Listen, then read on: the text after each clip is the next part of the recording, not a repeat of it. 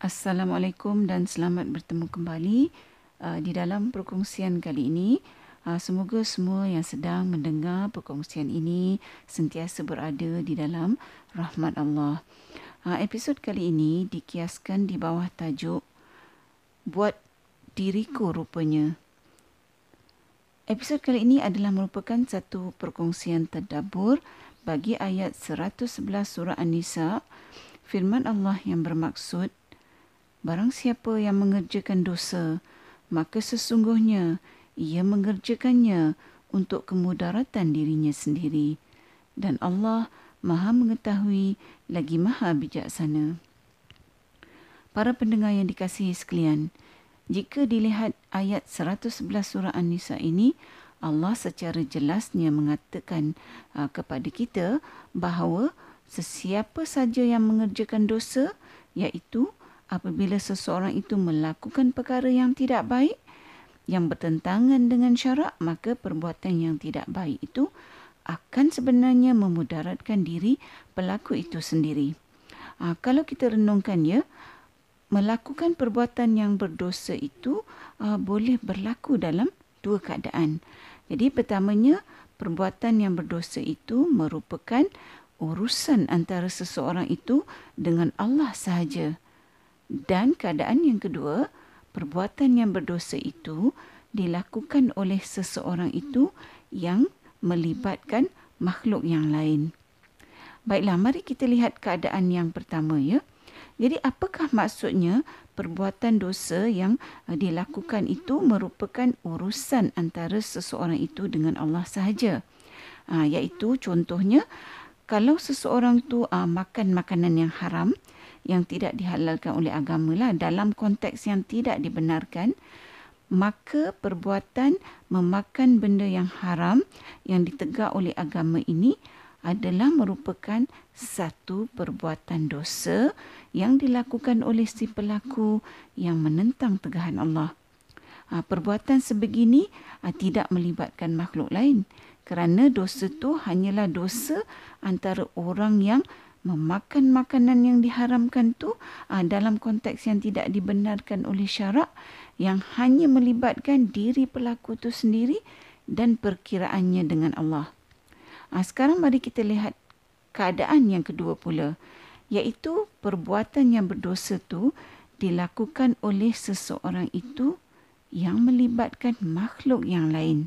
Ha, jadi dalam keadaan yang kedua ni pihak yang terlibat ialah si pelaku yang membuat perkara yang berdosa kesan negatif dari perbuatan berdosa yang ditanggung oleh uh, penerima dan juga uh, kita tak boleh lari daripada berurusan dengan Allah.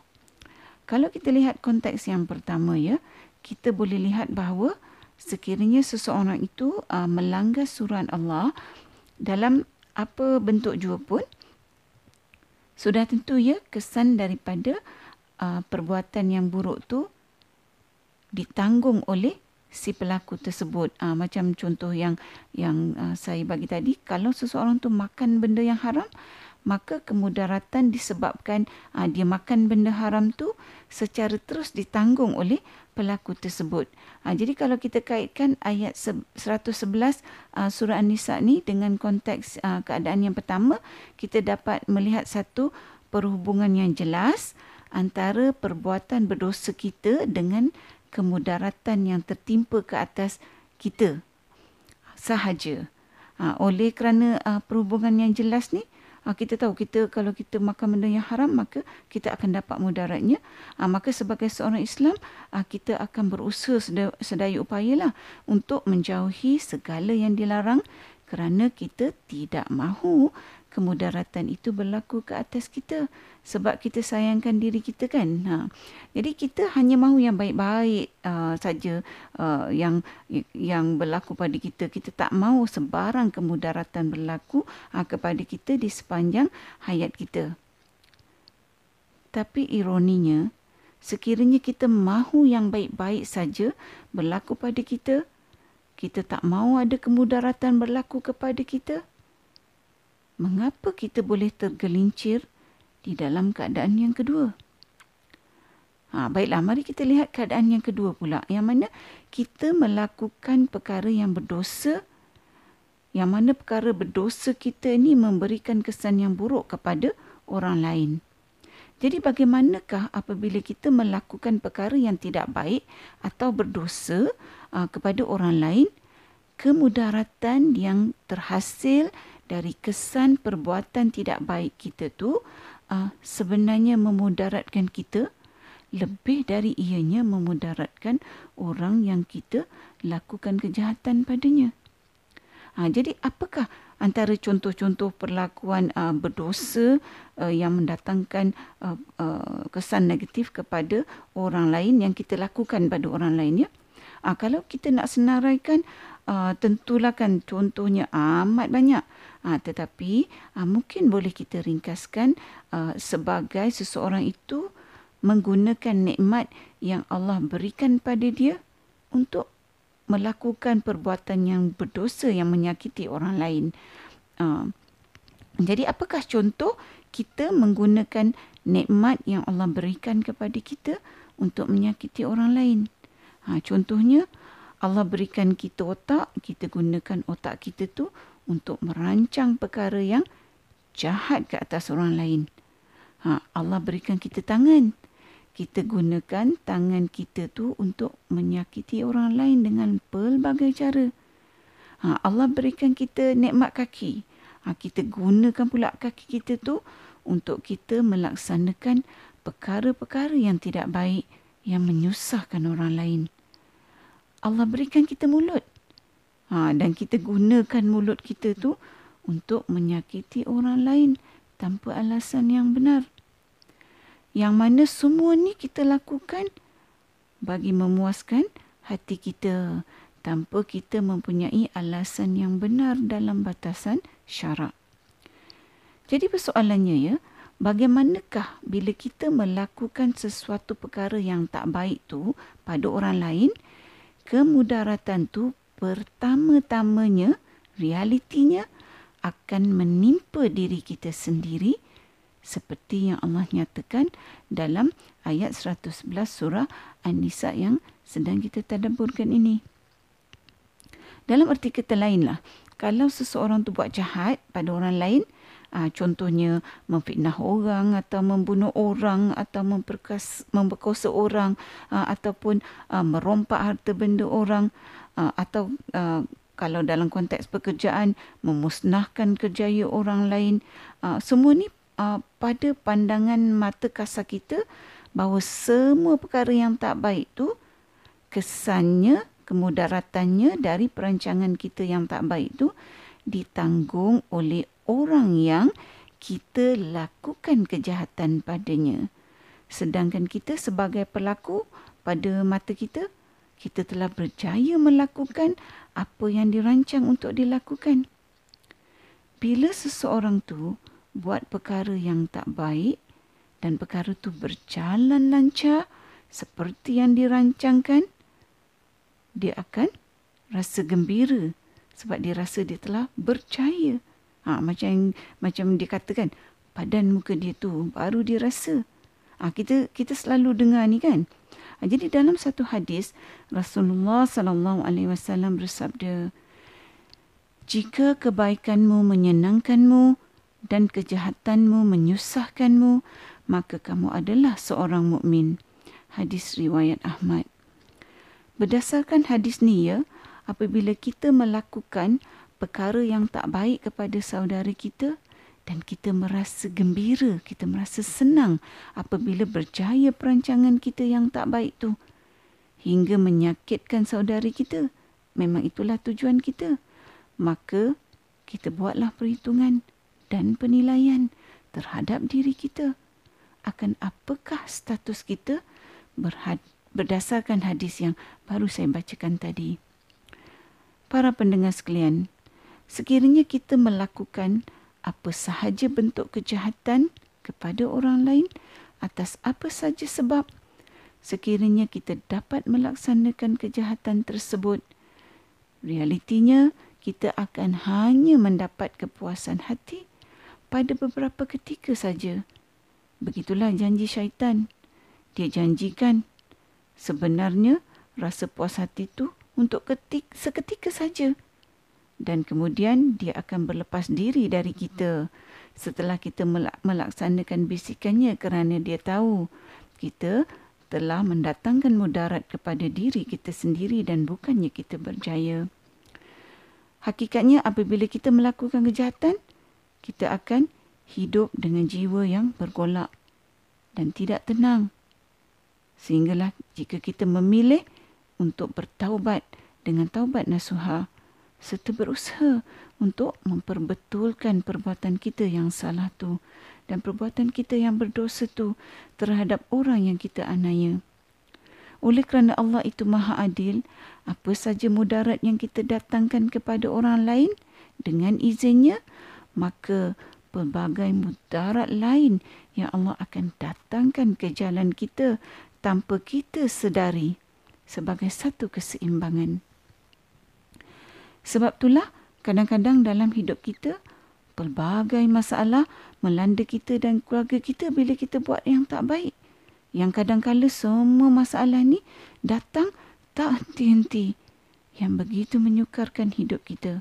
Ha, contohnya, walaupun pendapatan kita besar, banyak, tapi kita selalu mengalami masalah kekurangan wang kereta kita selalu rosak lah, rumah kita rosak lah, anak-anak kita bermasalah, rumah tangga kita tak bahagia dan ada sajalah masalah yang berlaku kepada kita dan keluarga kita.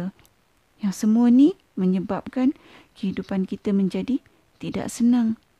Jadi kalau keadaan ini berlaku kepada kita, maka mungkin inilah masanya untuk kita kembali kepada ayat 111 surah An-Nisa ini bagi kita menilai diri kita semula, melihat semula sama ada kita pernah mendatangkan mudarat kepada orang lain pada satu ketika atau pada ketika yang lainnya di dalam hidup kita.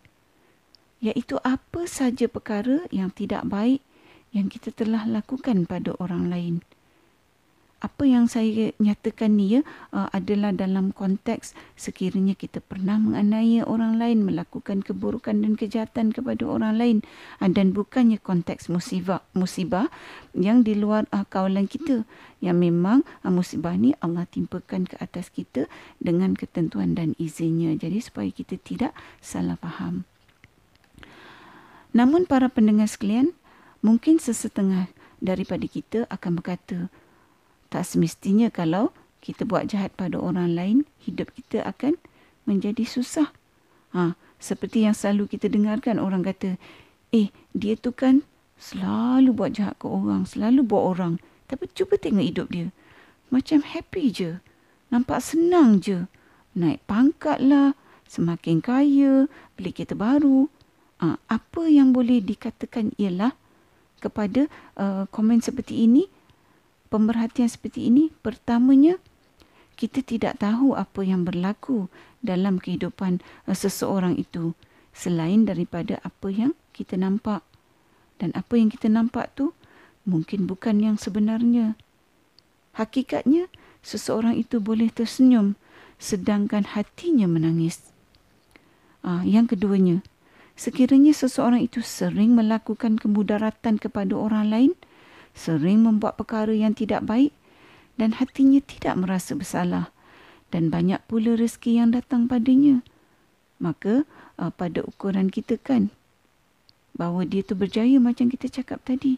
Tapi ingatlah apa yang disebut sebagai istidraj.